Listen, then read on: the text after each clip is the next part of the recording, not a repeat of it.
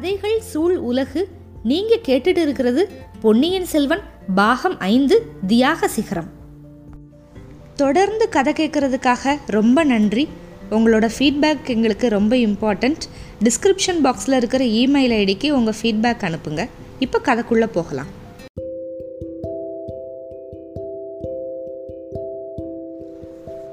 பொன்னியின் செல்வன் பாகம் ஐந்து அத்தியாயம் எழுபத்தி இரண்டு தியாக போட்டி. மழவர் குலத்தில் பிறந்தவங்க. சிவஞான கண்டராதித்த சோழரோட வாழ்க்கை துணைவி செம்பியன் மாதேவி. அவங்கள வந்து ஸ்ரீ மதுராந்தக தேவரான உத்தம சோழ தேவரை திருவயிறு வாய்த்த உடைய பிராட்டியார் அப்படின்னு அவர் காலத்தில் இருந்த கல்வெட்டுகள் குறிப்பிடுது. சாதாரணமாக தாய்மார்கள் வந்து தன்னோட குழந்தைகளை பத்து மாதம் வயிற்றுல வச்சு சுமந்து பெற்றுக்கிருவாங்க சில தாய்மார்கள் வந்து வேற பெண்மணிகளோட வயிற்றுல பிறந்த குழந்தைகளை தன்னோட குழந்தைகள் மாதிரி வளர்க்குறதும் உண்டு. செம்பியன் மாதேவி வந்து வேற ஒரு பிள்ளையை ரொம்ப காலமாக தன்னோட பிள்ளை அப்படின்னு வளர்த்து வளர்த்தது அந்த காரணத்தினால அந்த உண்மையை தெரிஞ்சுக்கிட்டு இருந்த ஒருத்தர் மேற்கண்டவாறு உத்தம சோழரை திருவயிறு வாய்த்தவர் அப்படின்னு கல்வெட்டில் குறிப்பிட்டார் போல. உத்தம சோழர் வந்து அஞ்சு வயசு சின்ன பையனாக இருக்கிறப்ப செம்பியன் மாதேவி வந்து அவனையும் வாணியம்மையையும் பார்க்குற மாதிரி நேர்ந்துச்சு. பல வருஷம் கழித்து வாணி அம்மையை பார்த்ததுமே அவளோட க்ஷேம லாபங்கள் பற்றி செம்பியன் மாதேவி அன்போடு விசாரித்தாங்க வாணியோட குழந்தை அப்படின்னு நினச்ச சேந்தன் அமுதன்கிட்ட இயற்கையாகவே செம்பியன் மாதேவிக்கு ஒரு அன்பு சுரந்துச்சு. குழந்தைய பற்றி விசாரித்தப்ப வாணியம்மையோட முகத்தில் திகைப்பு அச்சமெல்லாம் வந்துச்சு. முதல்ல அதுக்கு வேற காரணங்கள் இருக்கும் அப்படின்னு நினச்சாங்க. வாணிக்கு வந்து பேச தெரியாதுல்ல அதனால் திட்டமாக அவகிட்ட இருந்து எதுவுமே தெரிஞ்சுக்க முடியல. ஆனாலும் வாணியம்மை வந்து ஒரு காலத்தில் தனக்கு செஞ்ச உதவியை கருதி அவளோட குழந்தை மேலே இவங்களுக்கு ஏற்பட்ட பாசம் காரணமாக தாயும் பிள்ளையும் கவலையே இல்லாமல் வாழ்க்கை நடத்துறதுக்கு தேவைப்பட்ட எல்லா உதவிகளையும் செஞ்சாங்க. தஞ்சை நகருக்கு பக்கத்திலேயே குடியிருந்து தளிக்குளத்தார் கோவிலுக்கு வந்து புஷ்ப கைங்கரியம் பண்ணுறதுக்கான மானியங்களும் கொடுத்தாங்க. சேந்தன் அமுதன் வந்து கல்வியிலையும் ஒழுக்கத்தில் சிவபக்தியில் இது எல்லாத்துலேயுமே சிறந்து விளங்கினான். அன்னைக்கு உதவியாக புஷ்ப திருப்படி செய்கிறதுலேயும் ரொம்ப ஊக்கம் காட்டினான். இதை பார்க்க பார்க்க செம்பியன் மாதேவிக்கு அவன்கிட்ட இயற்கையான சுரந்த அன்பு வளர்ந்துக்கிட்டே இருந்துச்சு. ஒரு நாள் அவரோட மனசில் ஒரு விசித்திரமான ஐயம். ஒரே சமயத்தில் இன்பம் வேதனை இனம் தெரியாத ஒரு பீதி எல்லாத்தையும் உண்டு பண்ணுச்சு. எத்தனையோ விதமாக அந்த சந்தேகத்தை போக்கிக்க முயற்சி பண்ணியும் முடியல. பிறந்து சில தினங்களில் இறந்து போன தன்னோட குழந்தைய பற்றி நினைவு அடிக்கடி வந்துக்கிட்டே இருந்ததுனால அவரோட உள்ள அமைதியாகவே இல்லை. கடைசியாக ஒரு நாள் வாணி அம்மையை கூப்பிட்டு தெளிவாக கேட்டு தெரிஞ்சுக்கிறணும் அப்படின்னு முடிவு பண்ணாங்க. வாணி அம்மையை வந்து த தனியாக வர சொல்லி கூப்பிட்டாங்க. இறந்து போன குழந்தைய வந்து வாணிக்கிட்ட கொடுத்து யாருக்குமே தெரியாமல் புதைச்சிட்டு வர சொன்னாங்கல்ல? அந்த மாதிரி புதைச்ச இடத்துல அதோட ஞாபகார்த்தமாக பள்ளிப்படை கோயில் ஒன்று எழுப்பணும் அப்படின்னு சொல்லி புதைச்ச இடத்த சொல்ல சொல்லி கேட்டாங்க. இந்த பழைய நிகழ்ச்சிகள் பற்றி ஞாபகமே அவங்களுக்கு வந்து துன்பம் தான் கொடுத்துச்சு. செவிடு ஊமையுமான வாணிக்கிட்ட இது எல்லாத்தையும் சமிக்ஞை பாஷையில் கேட்க வேண்டியது இருந்துச்சு. அது வேற மிகப்பெரிய வேதனை. அந்த கேள்விகளுக்கெல்லாம் பதில் சொல்கிறதுக்கு வாணி ரொம்ப தயங்கினா. கடைசியாக அரசியோட கட்டளையை மீற முடியாமல் உண்மையை சொல்லிட்டா. புதைக்கிறதுக்காக தாங்கிட்ட கொடுக்கப்பட்ட குழந்தை வந்து உண்மையிலே இறக்கலை. அதை வந்து கருத்திருமன் அப்படிங்கிறவன் எடுத்து காட்டுனா அதுக்கப்புறம் அரசிக்கிட்ட திரும்பி வந்தால் என்ன ஆகுமோ அப்படின்னு பயந்து கருத்திருமனோட திருமறைக்காடு போனதையும் சில காலத்துக்கு அப்புறம் கருத்திருமன் வந்து தன்னை விட்டுட்டு போனதுனால மறுபடியும் பழைய அறைக்கு வந்ததையும் விவரமாக சொன்னான். சேந்தன் அமுதன் வந்து உண்மையிலேயே தான் வயிற்றில் பத்து மாதம் சுமந்து பெத்த பிள்ளை தான் அப்படின்னு தெரிஞ்சதுமே செம்பியன் மாதேவிக்கு ஒரு பக்கம் எல்லையில்லாத ஆனந்தம். அவர் உடம்பெல்லாம் சிலிர்த்து பூரிச்சிச்சு. கண்கள்லேருந்து தாரதாரையாக கண்ணீர். மகனே அப்படின்னு போயிட்டு சேந்தனமுதனை கட்டிக்கணும்னு ஆர்வம். ஆனாலும் அந்த ஆர்வத்தை கட்டுப்படுத்திக்கிட்டாரு. அந்த உண்மை மட்டும் வெளியே வந்துச்சுன்னா அதிலிருந்து ஏற்பட வேண்டிய அந்த குழப்பங்கள் எல்லாத்தையும் நினச்சி பயம். உலகத்தில் பிறக்கிற எல்லா குழந்தைகளும் இறைவனோட குழந்தைகள் தான் அப்படின்னு கருதக்கூடிய அந்த உயர்ஞான பரிபக்குவத்தை வந்து அவர் உள்ளே அணைஞ்சிருந்துச்சு. அதனால் பெத்த பிள்ளைகிட்ட தாய்க்கு ஏற்படக்கூடிய பாசத்தை கூட அவரால் கட்டுப்படுத்திக்க முடிஞ்சு அரண்மனையில் வளர்ந்தா என்ன குடிசையில் வளர்ந்தா என்ன? இந்த நிலையில்லாத மனித வாழ்வோட சுகபோகங்கள் எல்லாமே வெறும் மாயை தானே? உலக வாழ்வை நீத்ததுக்கப்புறம் அடைய வேண்டிய கதி தானே நம்மளுக்கு முக்கியம்? என்னோட பதி அரச போகங்களை வெறுத்து சிவபெருமானோட இணையடி நிழலில் திளைச்சு வாழ்க்கை நடத்துனதுனால அவருக்கு பிறந்த பிள்ளை இந்த மாதிரி குடிசையில் வாழ்ந்து இறைவனுக்கு தொண்டு செய்கிற பேர் கிடச்சிருக்கு போல அவனுக்கு. அப்படின்லாம் அடிக்கடி நினச்சி மனசை உறுதிப்படுத்திக்கிட்டாங்க. ஆனாலும் சேந்தரமுதன் வந்து தான் வயிற்றில் பிறந்த பையன் அப்படின்னு தெரிஞ்சுக்கிட்டதுனால தான் வளர்த்த பையன் மதுராந்தகனை வந்து சோழ சிங்காதனத்தில் ஏற்றி வைக்கக்கூடாது அப்படிங்கிற எண்ணம் அவரோட உள்ளத்தில் வலுப்பட்டுருச்சு. முன்னாடியே கண்டராதித்தர்கிட்ட செஞ்ச குற்றத்தை வேற ஒத்துக்கிட்டு மன்னிப்பு வாங்கியிருந்தாங்க. உன் வயிற்றில் பிறந்த குழந்தையானா என்ன? அனாத பொண்ணுக்கு பிறந்த குழந்தையாக இருந்தா என்ன? இறைவனோட திருக்கண்ணோட்டத்தில் ரெண்டு பேரும் சமம்தான். அதனால் மதுராந்தகனை உன் பையனை மாதிரியே வளர்த்துட்டு வா.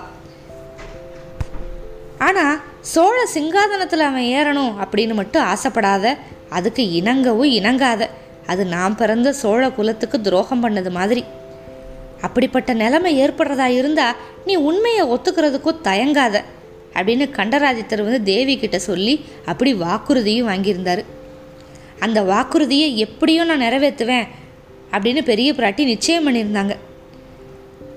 ஆனால் தன்னோட சொந்த பையன் வந்து இப்படி வாணியம்மையோட மகனாக குடிசையில் வளர்ந்துக்கிட்டு இருக்கான் அப்படிங்கிறத தெரியாமலேயே அந்த மகான் வந்து இறந்து போயிட்டார். இது தெரிஞ்சிருந்தா அவர் என்ன பண்ணியிருப்பார்? சேந்திரமுதன் விஷயத்தில் எந்த மாதிரி நடந்துக்கணும் அப்படின்னு என்ன கட்டளை போட்டிருப்பாரு? இதை பற்றி செம்பியன் மாதேவி எவ்வளவோ தடவை யோசிச்சு யோசிச்சு பார்த்தாங்க.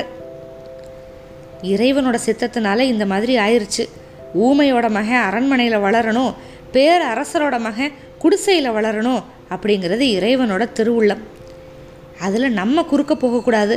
அதை மாற்றுறதுக்கு முயற்சி பண்ணோன்னா குழப்பந்தான் வரும். தன்னோட வளர்ப்பு குமாரனோட பையன் அதனால் அவனோட மனம் ரொம்ப புண்படும். இந்த மாதிரி பாவத்தை பண்ணக்கூடாது அப்படின்னு முடிவாக தீர்மானிச்சுக்கிட்டாங்க. இறைவனோட திருவருளில் அவங்களுக்கு வந்து எல்லையில்லாத நம்பிக்கை இருந்துச்சுல அதோட துணையினால் இந்த தீர்மானத்தை வந்து காரியத்தில் நிறைவேற்றுறது வந்து அவங்களுக்கு சாத்தியம். ஆனாலும் அடிக்கடி சேந்தன் அமுதனை பற்றி நினைக்காம இருக்கவும் முடியல. அவனோட நினப்பு வர்றப்பையெல்லாம் இயற்கையான தாய் பாசம் வரும். இந்த போராட்டம் அவங்களோட இதய ஆழத்தில் பல ஆண்டு காலமாக நடந்துக்கிட்டு இருந்துச்சு. நெடுங்காலமாக அணை போட்டு தடுத்து வைக்கப்பட்டிருந்த வெள்ளம் திடீர்னு ஒரு நாள் அணையை உடச்சிக்கிட்டு கிளம்பும்ல. அப்போ அந்த வெள்ளம் எவ்வளவு சக்தியோடைய வேகத்தோடைய பாஞ்சு வரும் அப்படிங்கிறத பலர் பார்த்துருப்பீங்க அனுபவிச்சிருப்பீங்க. செம்பியன் மாதேவியோட உள்ளத்தில் அணை போட்டு தடுத்து வைக்கப்பட்டிருந்த தாய்ப்பாசம் அப்படிங்கிற உணர்ச்சி வெள்ளமும் இப்போ கரையை உடச்சிக்கிட்டு பாஞ்சிருச்சு. முதன் மந்திரி அனிருத்தர் தேவியின் திருவயிற்றில் உதித்த தேவர் அப்படின்னு சொன்னது தான் அந்த செம்பியன் மாதேவியோட உள்ளத்தில் இருக்கிற அணை உடையிறதுக்கு காரணமாயிருச்சு. அந்த வார்த்தைகளை அனிருத்தர் சொன்னதுமே செம்பியன் மாதேவி பத்து மாத காலம் குழந்தைய தான் வயிற்றில் வச்சு வளர்த்த அனுபவம் அத்தனையும் ஒரு வினாடி பொழுதில் மறுபடியும் அனுபவிச்சாங்க. தன்னை மறந்துட்டாங்க. தான் செஞ்சுக்கிட்டு இருந்த சங்கல்பத்தை மறந்துட்டாங்க. சேந்தன் அமுதனை என் மகனே அப்படின்னு கூப்பிட்டாங்க. அவனை தழுவிக்கிட்டு கண்ணீர் வெள்ளமும் பெருக்குனாங்க. இந்த மாதிரி செம்பியன் மாதேவி உணர்ச்சி பெருக்கில் மெய்மறந்த நிலையில் இருந்தப்பையும் அமுதன் சொன்ன வார்த்தைகள் மனசில் நல்லா பதிஞ்சது. தாயே என்ன மகனே அப்படின்னு கூப்பிடுறதுக்கு இப்போவாவது உங்களுக்கு உள்ள உவந்ததோ அப்படின்னு சொன்னான்ல. அந்த வார்த்தைகளோட கருத்து என்ன? அமுதனுக்கு தன்னை பெத்த அண்ணன் யாரு அப்படின்னு முன்னாடியே தெரியுமா? தெரிஞ்சும் இத்தனை காலம் அதை வெளிக்காட்டிக்காம இருந்தானா? கொஞ்ச நேரம் வார்த்தையிலேயே சொல்ல முடியாத பரவச நிலையில் இருந்ததுக்கப்புறம் மனசை திடப்படுத்திக்கிட்டு மகனே உனக்கு முன்னாலேயே தெரியுமா? நான் உன்னை பத்து மாதம் சுமந்து பெத்த பாவின்னு. தெரிஞ்சு என் மேலே கோவமாக இருந்தியா? அதனால் என்கிட்ட அதை பற்றி கேட்காம இருந்தியா? அப்படின்னு தழுதழுத்த குரலில் கேட்டாங்க. அப்போ சேர்ந்த நமுதன் கடல் மடை திறந்தது மாதிரி உணர்ச்சி நிறைந்த வார்த்தைகள் அப்படியே பொழிஞ்சு தள்ளுனான். தாயே நான் உங்கள் வயிற்றில் பிறந்த பாக்கியசாலி அப்படிங்கிறது எனக்கு கொஞ்ச காலமாக தெரியும். உலகம் போற்றும் புண்ணியவதி நீங்கள் ஒரு நாள் என்னை மகனேன்னு கூப்பிடணும் அப்படின்னு தவம் பண்ணிக்கிட்டு இருந்தேன். உங்களோட மகன் அப்படிங்கிற சொல்லுக்கு தகுதியாகிறதுக்கு பிரயத்தனம் பண்ணிக்கிட்டு இருந்தேன். அல்லும் பகலும் சிவபெருமானோட திருவடிகளையே தியானம் பண்ணிக்கிட்டு இருந்தேன். நீங்களே என்னை கூப்பிடலைனாலும் நானே உங்ககிட்ட வர்றதா தான் இருந்தேன்.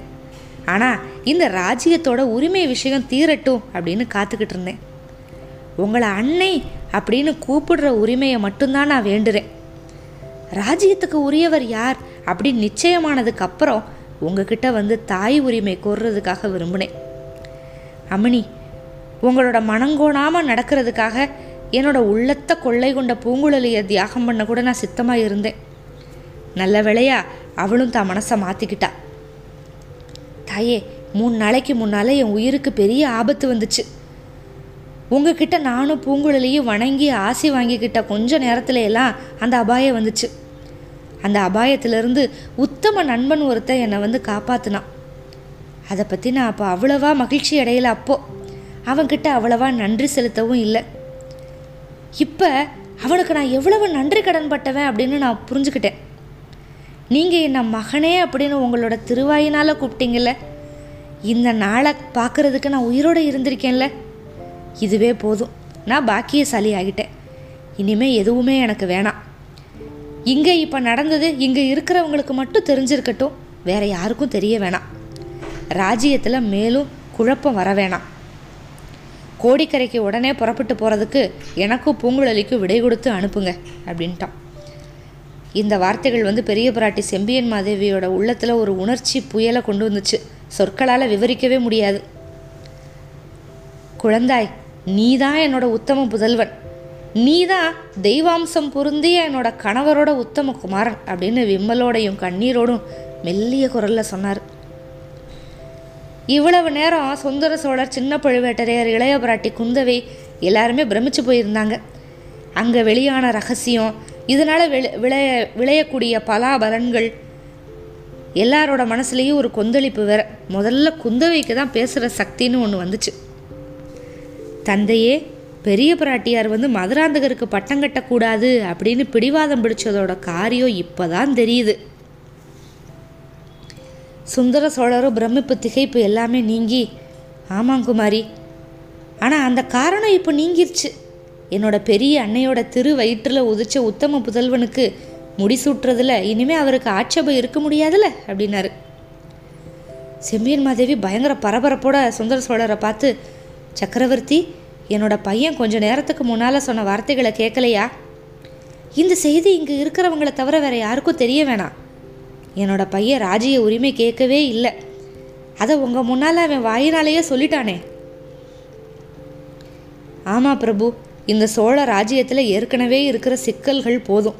என்னால் வேற புதிய சிக்கல்லாம் உண்டாக வேணாம். எனக்கு விடை கொடுங்க. என்னையும் என்னை மணந்துக்கிறதுக்கு உகந்த பூங்குழலியும் ஆசீர்வாதம் பண்ணி அனுப்புங்க. பூங்குழலி இங்கே வா அப்படின்னு அமுதன். வாசப்படிக்கு பக்கத்தில் நின்றுக்கிட்டு இருந்த பூங்குழலி உள்ளே வந்தா. சேந்தன் அமுதனும் பூங்குழலியும் முதல்ல செம்பியன் மாதேவிக்கு நமஸ்காரம் பண்ணாங்க. அப்புறம் சக்கரவர்த்தியை வணங்கினாங்க. எந்திரிச்சு நின்னதும் பிரபு நாங்கள் உடனே கோடிக்கரைக்கு போகணும். விடை கொடுங்க. தாயே விடை கொடுங்கள் அப்படின்னா. செம்பியன் மாதேவியும் சக்கரவர்த்தியை பார்த்து ஆமாம் ஐயா இவங்களுக்கு விடை கொடுத்து அனுப்புவோம். எனக்கு விருப்பமானப்ப நான் கோடிக்கரைக்கு போய் இவங்களை பார்த்துக்கிறேன் அப்படின்னாங்க. அது ஒரு நாள் இயலாத காரியம். நான் விடை கொடுக்க மாட்டேன் அப்படின்ட்டாரு சுந்தர சோழர். முதன் மந்திரி குறுக்கிட்டு சக்கரவர்த்தி எதுவும் இப்போ தீர்மானம் பண்ண வேணாம். இன்னும் சில தினங்கள் இவங்க என்னோட வீட்டிலேயே இருக்கட்டும். பெரிய பிராட்டியோட மகன் கிடச்சிட்டாரு. ஆனால் சின்ன பழுவேட்டரையரோட மருமகர் கிடைக்கல. அவரை பற்றின செய்தி வர்ற வரைக்கும் இவங்க இங்கே இருக்கட்டும். அது வரைக்கும் இங்கே இருக்கிறவங்கள தவிர வேற யாருக்கும் இந்த ரகசியம் தெரிய வேண்டாம் அப்படின்னாரு. அருள்மொழிக்காவது இது அவசியம் சொல்லித்தான் ஆகணும் அப்படின்னா இளைய பிராட்டி குந்தவை. வேணாம் வேணாம் அது மட்டும் செய்ய வேணாம் அப்படின்னு கேட்டுக்கிட்டான் சேந்தனமுதன் கடைசியாக சக்கரவர்த்தி தேவி எது எப்படி ஆனாலும் ஆகட்டும். இத்தனை தினங்கள் கழித்து உங்களோட திரு வயிறில் உதிச்ச மகன் உங்ககிட்ட வந்திருக்கான். உங்கள் ரெண்டு பேரையும் உடனே பிரிக்கிறதுக்கு நான் சம்மதிக்க மாட்டேன். சில தினங்களாவது நீங்கள் இங்கே இருங்க. ஏ அரண்மனையிலேயோ முதன் மந்திரியோட மாளிகையிலேயோ தங்கி இருங்க. ராஜ்ய உரிமையை பற்றி முடிவான தீர்மானம் ஆனதுக்கப்புறம் இவங்களை வந்து கோடிக்கரைக்கு அனுப்புறது பற்றி யோசிக்கலாம். அது வரைக்கும் இங்கே இருக்கிறவங்கள தவிர வேற யாருக்கும் இந்த செய்தி தெரிய வேண்டாம் அப்படின்ட்டாரு.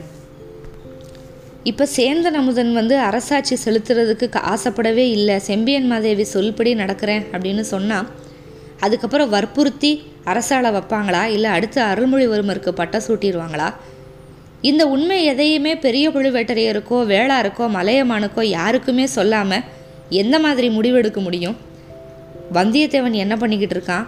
கந்தமாறன் திரும்பி வந்து சொல்கிற செய்தி வந்து வந்தியத்தேவன் உயிரோடு இருக்கிறத பார்க்கறதுக்கப்புறம் எல்லாரும் அதை பற்றி என்ன நினப்பாங்க? மேற்கொண்டு பார்க்கலாம். காத்திருங்கள். அத்தியாயம் எழுபத்து மூன்றுக்கு மிக்க நன்றி.